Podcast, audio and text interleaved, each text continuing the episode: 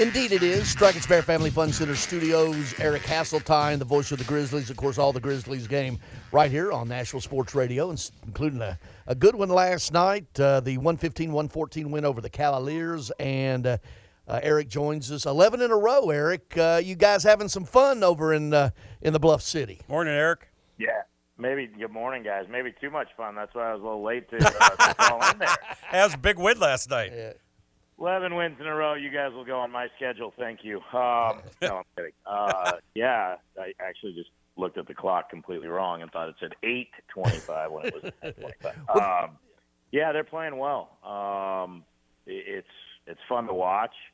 Uh, it was a, a really really fun basketball game last night. I was talking with the Cavaliers guys and um, I kind of was already resolved to just say, hey, look, you're going to lose sometimes, and that's a really good team. There's no shame in losing to their defense, even without Donovan Mitchell. They've got two phenomenal rim protectors, and you know I've seen a lot of the teams. We've only not seen a couple teams this year. The Lakers being one of them, who they'll see Friday uh, in person, and that that's one of the best teams I've seen this year. Uh, Darius Garland continues to grow, and obviously Nashville fans familiar with him from his days at Vandy he's terrific right now. I mean, he made moves last night. I was like, okay, he's taking big steps forward. You know, after already taking huge steps forward, he's even better now. So um, it was fun. It was kind of it was kind of funny to listen to the the replays and the highlights because my good friend, who I'm going to have to have a long chat with, JB Bickerstaff, did not call timeout after the Grizzlies took the go-ahead basket, which I fully expected him to do. That's been a hot topic on, uh, on on on talk radio in Cleveland this morning. I can tell you that. What's that? That's, That's been a hot topic yeah. on uh, Cleveland Sports Talk Radio this morning. Well, and you know, if if they are, the, let me let, let me give them a one thing: pump the brakes. The old uh, the old Aaron Rodgers, as I like to say, because he just turned into a goob. Even though I'm a Packers fan, R E L relax. The guys, yeah, yeah. guys winning you games and put your team in a position to win without Donovan Mitchell against the hottest team in the league. So I, I get it, and that there's two trains of thought on that. For radio announcers, it's the worst train of thought to not stop because you're trying to call what's potentially a game-winning play. The building's going nuts, and here they come with the ball trying to catch you off guard, celebrating. So I get the train of thought. And then it looked like Caris LeVert walked, and Elliott yelled that. And then as I was counting down the clock, I meant to say Garland four three, and I just said three. Uh, you know, I said four three. I meant to say four three. I went two one three.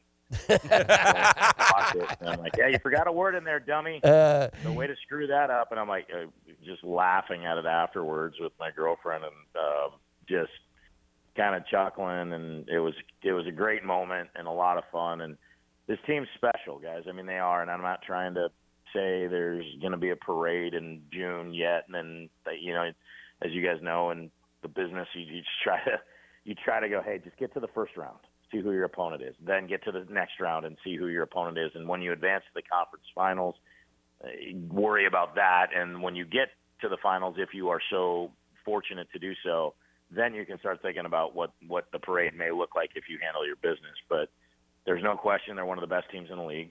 This is the first time in 37 years a team's won 10 or more games, and in every game has scored 115. And they're not just doing it by outscoring teams; they're outscoring teams and holding teams in check, which is why until last night. Most of these games have been blowouts. Now you haven't played the upper echelon of the NBA during this stretch. You've played some decent teams. You played some teams that have a chance to get better. Yeah, I've played a couple of good teams in New Orleans and Sacramento, and now another one in Cleveland. But you played the Spurs twice. The Jazz are not the same team on the road.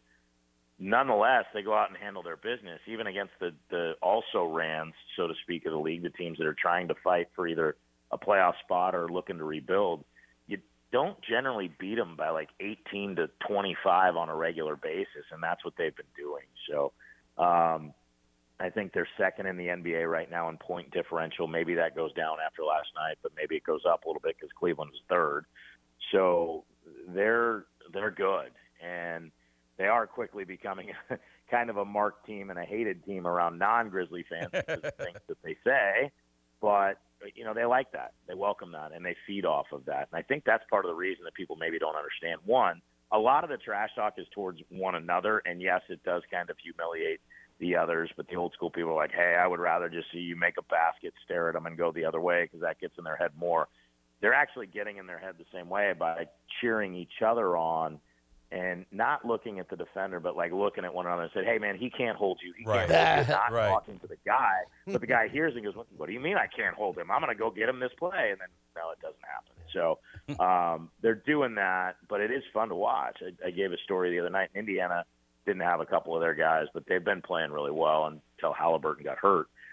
But I had to walk up to the upper deck of uh, Gainbridge Fieldhouse, which is a beautiful facility, because they only have one ATM in the building uh, one, yeah. Nobody does cash anymore, and I have to pay my stat guy in cash. I'm like, good lord. But as I walked around the upper deck concourse, I can tell you it was 80-20, and this is not an exaggeration. Grizzlies jerseys, the Pacers jersey. Mm. I mean, there was way more Grizzly stuff up there. And granted, that's probably because they're not season ticket holders, so that makes sense. But even in the lower bowl, it was about 50-50. And when the Grizzlies made a play, the building would erupt, and you could see the Pacers players going – what in the hell is this is our building and then they'd make a play they'd be celebrating and be like yay go pacers and well they heard a cheer for Ja Morant and they're like all right this is this is ridiculous and it, you can tell it bothers other teams and then the grizzlies are there chirping at you so now you got a little mark on your back and then realize that i think in these final 38 games that teams are going to want to come out and send them a message it, it really started about a year ago with LeBron James and Desmond Bane hit a shot. This was mid-January. The Grizzlies were playing well. There was a tight game. Bane hits a shot, gets fouled, holds his hand up as they will do, and he's talking to his teammates and saying, "Yeah, I got this," and he bumps LeBron. Well, you know, you're not supposed to touch the king without permission, so he got upset and started talking. You could hear it through the courtside mic, and he says, "Well, I'm going to show you what championship basketball is all about." And sure enough, LeBron James takes the ball, goes coast to coast, dunks viciously, and he's looking around and staring at the bench. And while he's staring at the bench, the Grizzlies grab the ball out of the net, came down and hit a three. He comes down, gets the ball, comes back down, makes another fadeaway jump shot, stares at the bench. Grizzlies go back down and hit a layup. He comes down, misses. Grizzlies go down and get a layup. Next thing you know, you look up and in six point games, an 18 point lead, and he looks around and just goes, "What the hell just happened?"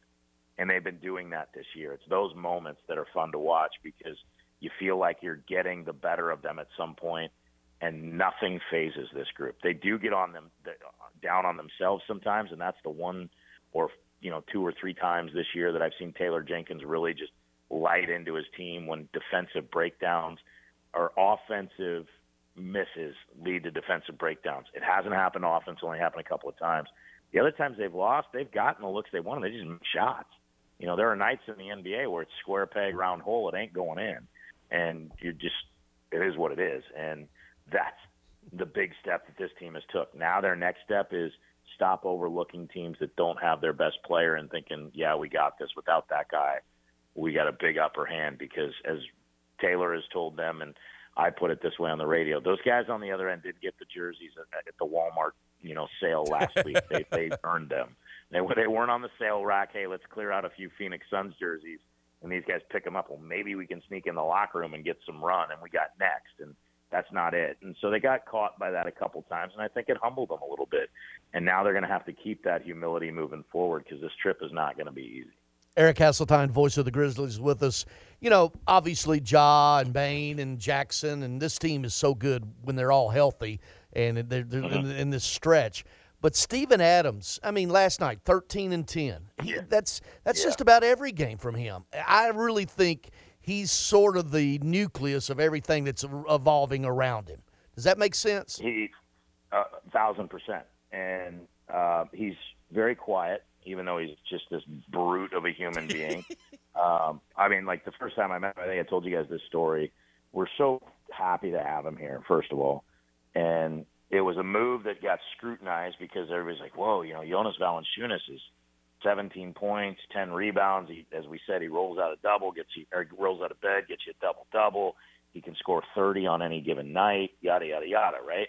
Well, the problem is he needs the ball, and there's another guy on your team that really needs the ball to be effective, and he wears number 12, and he's a superstar. And so the, the, the prevailing thought was, okay, you make this trade to let Ja grow, eh, develop, and become really the the true just go to leader, let him set everything up. It's in his hands. And you take a step back to take a step, you know, a couple steps forward. That wasn't what happened. What we found out was this guy sets screens like a Mack truck. He's just a force down low. He's got way more basketball skill than anybody ever realized because early in his career he was in Oklahoma City where he was told, see 35, that's Kevin Durant. See zero, that's Russell Westbrook. They score, you don't. You set screens and get rebounds. That's all we need you to do to be successful. And they made a trip to the finals, so it wasn't wasn't a bad plan. But nobody ever really worked with him. And in fact, I've talked to the coaches and they've said, we're begging him to, to score more. In fact, the one coach that works with him uh, individually, each assistant coach kind of gets a group of guys, and they have three or four guys each. He said, "You know what makes Ja Morant really happy, and you know, in this soft, you know, New Zealand accent that he has, which doesn't fit what he looks like." He goes, "What, mate?" He says, "You scoring double figures." And he kind of puzzled looking. He goes, "A, he gets assists. B, you become someone they have to pay attention to, and when they have to pay attention to, it opens things up." And kind of the light went on and all of a sudden we saw him making more moves. And he's got good skills. And you know, when he got here, he was happy to be here. He went into Taylor's office essentially and said, "Hey, I, I'm just so happy to be here and have a chance to win. You tell me what you need me to do, I'll do it. If you need me to set screens and do this, I'll do it. If you need me to rebound, I'll do it. You know, if you need me to score, I'll try. But you know, I'm I'm here for whatever you guys need. And he is the heart and soul of that team. They love him. Um, He's a, just an unassuming guy. He has rapidly become like this this group's Tony Allen amongst the fans. Um, he won a lot of respect last year. You know, Memphis is a tough city, and it's all about kind of people are big on having your back. And so when Tony Bradley, who's six foot eleven and 270 pounds, kind of got into Ja, and Ja was thought it was a little unnecessary, and they were coming together, and Bradley was kind of trying to say he was sorry but bowed up a little bit, all of a sudden Bradley gets picked up off the ground and walked 20 feet the opposite direction, and he looks like he's ready to fight. He looks back at and sees it's Steven Adams basically carrying him away from Ja Morant, saying, "We're not going to do this." You know, Bradley's about ready to ball up his fist and and you know throw a punch. And I, I kid you not, it's like the the little stick figure on your desk when you push the button and it just goes dead and like falls down. That's what Bradley did in Adams' arms. He's just like, I don't want any part of this, and he just played dead basically. and he just sat there, and I'm like, I literally remember saying on the air, it was in the MLK game. I said, a 270 pound man just basically said, "Yeah, no, no, no, I don't want any of that. You're good. Just take me wherever you want." In fact, if you could carry me back to the locker room right now, I'd really appreciate it. It would save some miles on my tires. I was like, I've never seen anything like it, and he's he's awesome. And to see him get that moment last night, I think that meant as much to his teammates and coaches as, as it did to him by far. Um, it was a tremendous play and, and shows the depth that this team can go to. It doesn't have to be Ja or Desmond or Jaren or Dillon or even Brandon Clarke, whoever. To, anybody can hit a game-winning shot, and it was a big win last night for sure. Eric, we appreciate you coming on as always, man. Uh, keep up the good work, and uh, we'll definitely have you on again real soon. Well, he's on all the time on this station, as a matter That's of fact. That's right. Yeah, yeah. What am I saying? Yeah, we're Nashville's home for Memphis I'll Grizzlies. Say to that. I will try basketball. on the next game-winning basket not to make people think I don't know how to count because I've got okay.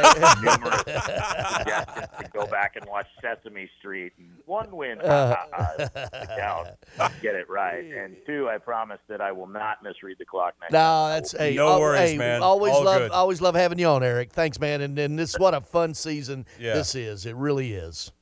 We got to get you guys down to a game. I We know, are. We're I coming. know, We're I coming. know, I know. We're coming. We've been saying that for Let me know when. years. All right. Thanks, All Eric. right. Thank you, Eric. See you, bud.